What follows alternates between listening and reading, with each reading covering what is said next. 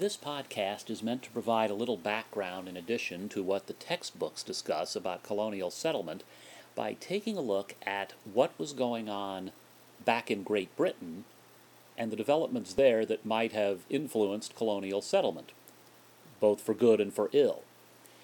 In many ways, this story goes back to the Protestant Reformation, so we're going to get into a little world history.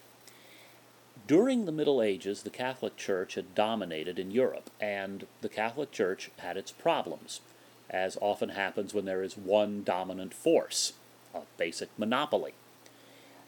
The priesthood was not the celibate or poverty stricken group that they were supposed to be, and the papacy itself was often for sale, indulgences, uh, various artifacts for sale.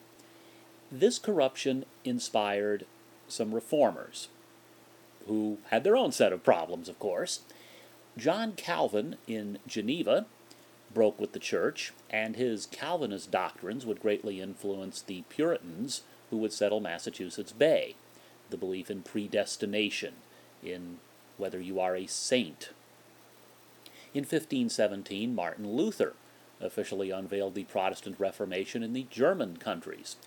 And so both of these religious leaders had differing views as to what direction religion should go in. They just agreed basically that they were not happy with the state of the Catholic Church. That brings us to Henry VIII, whom we don't think of as a religious leader. Uh, we tend to think of Henry VIII as the big fat guy in the movies or the cartoons where Yosemite Sam was his cook and he wanted his Hassenpfeffer. Henry VIII also, as many of you no doubt know, had the habit of getting married a lot six wives, two of whom were beheaded. Well, there's a little more to the story, and it involves both religious reform and political change. Henry VIII had married Catherine of Aragon, and they had had a daughter, Mary. Henry wanted a son. Now, to our modern eyes, this is very sexist, and of course, Great Britain has had a queen uh, since 1953. However, at that time, the idea of a woman ruling the country was a bit different. Henry VIII wanted to get rid of Catherine, ideally through an annulment. Now, Catherine had originally been married to Henry's older brother, and the Pope had approved policies that would allow her to marry the brother of her late husband. Well, in this case, Henry wanted the Pope to approve an annulment or divorce, and the Pope would not do this. The Pope had a variety of reasons, one of which was that he frankly was not entitled to an annulment or a divorce. There also were political factors. Uh, the Vatican was having its share of issues with the Holy Roman Empire.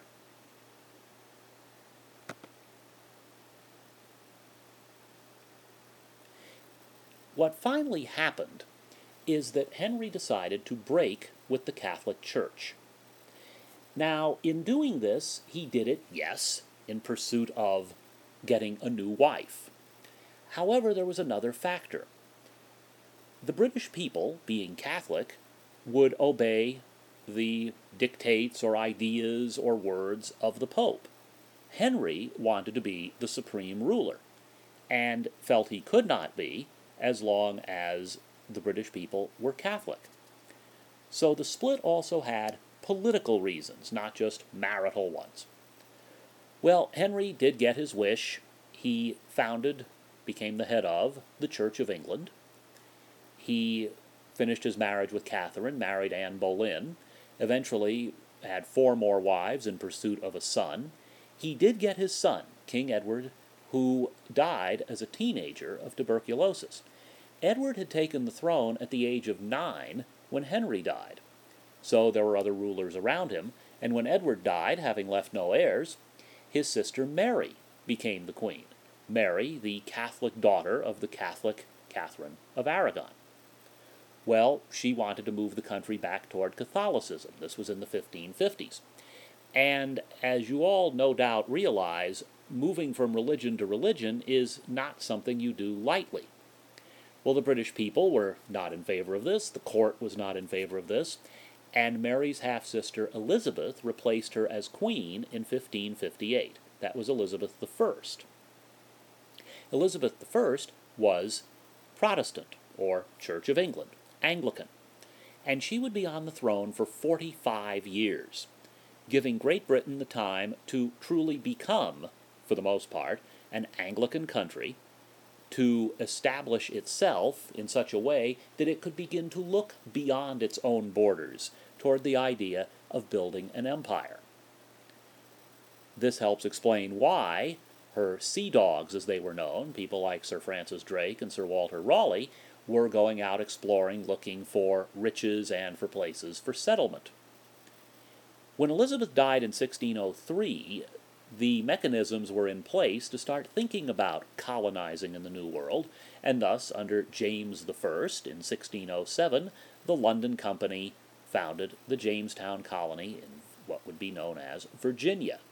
Jamestown named for King James, Virginia named for Elizabeth, the Virgin Queen. During the 17th century, though, England was not a settled government in the way that we think of it today.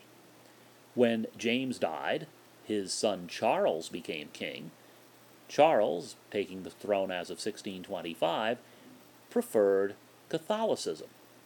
Well, this helps explain the Puritans' desire to leave, boarding the Arabella and heading for Massachusetts Bay in 1630, because they were going to be on the outs with Charles, and they were themselves upset with the Anglican Church, which they considered still too close to the Catholic Church under Charles I, England would go through a civil war, Catholic versus Protestant, essentially, in the 1640s, culminating in 1649 with the beheading of King Charles I.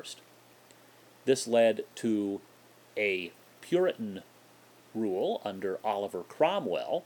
However, after Cromwell's death, the British government was going to pieces. There was no strong man, and they needed one at the time to make sure that they were under control. And in 1660, Charles's son returned in what was called the Restoration, the restoration of the throne. And this will lead to a new round of colonizing, as in Carolina in 1680. The problems with British rulers were not yet done. Charles II's son, James, became the king in 1685, he was devoutly Catholic, wanted to change how the colonies were ruled, differed strongly with Parliament, and was deposed in 1688 by what was called the Glorious Revolution, King William and Queen Mary coming in to take over. And this changed the British government a great deal in terms of the powers of the king, Parliament began to play a much larger role in the governing of the country than it had. Furthermore, the colonies no longer would be in quite the same position in terms of religion. However, the changes in Great Britain would help lead to a series of wars between England and France and their allies from 1688 to 1763. Four lengthy wars that kept Britain quite busy, as you'd imagine.